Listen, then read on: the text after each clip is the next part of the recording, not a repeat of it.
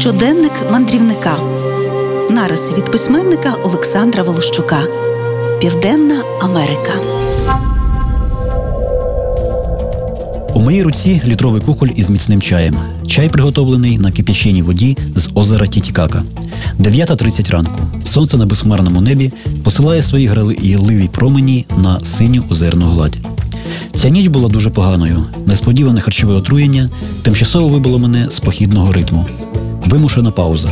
Буває і так. Я відсьорбую чай і дивлюся на озеро. На обрії видніється острів Сонця, острів, який стародавні інки вважали священним. За їхньою легендою, саме звідси почав існувати світ. Тут народилося сонце, Бог Віракоча і перші інки.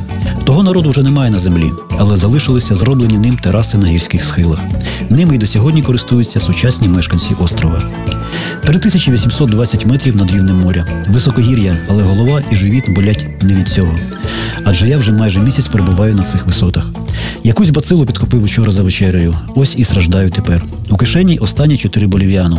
До кордону з Перу останні 8 кілометрів. Можна дійти за пару годин, але не зараз і не сьогодні. По озеру Тітікака бігають швидкі кораблики. Качки граються біля берега, пірнаючи у воду і ганяючись один за одним. Чайки розсікають повітря над хвилями. А я сиджу з літровим кухлем чаю в руці і прислухаюся до власного організму. Вимушена пауза. Буває і так. Олександр Волощук, мандрівник, письменник, автор восьми книг про свої пригоди у навколосвітніх подорожах. Придбати книги можна в культурно-мистецькому центрі Інтермецо, вулиця Шевченка, 9, або особисто у автора, подзвонивши по телефону 063 891 73 43.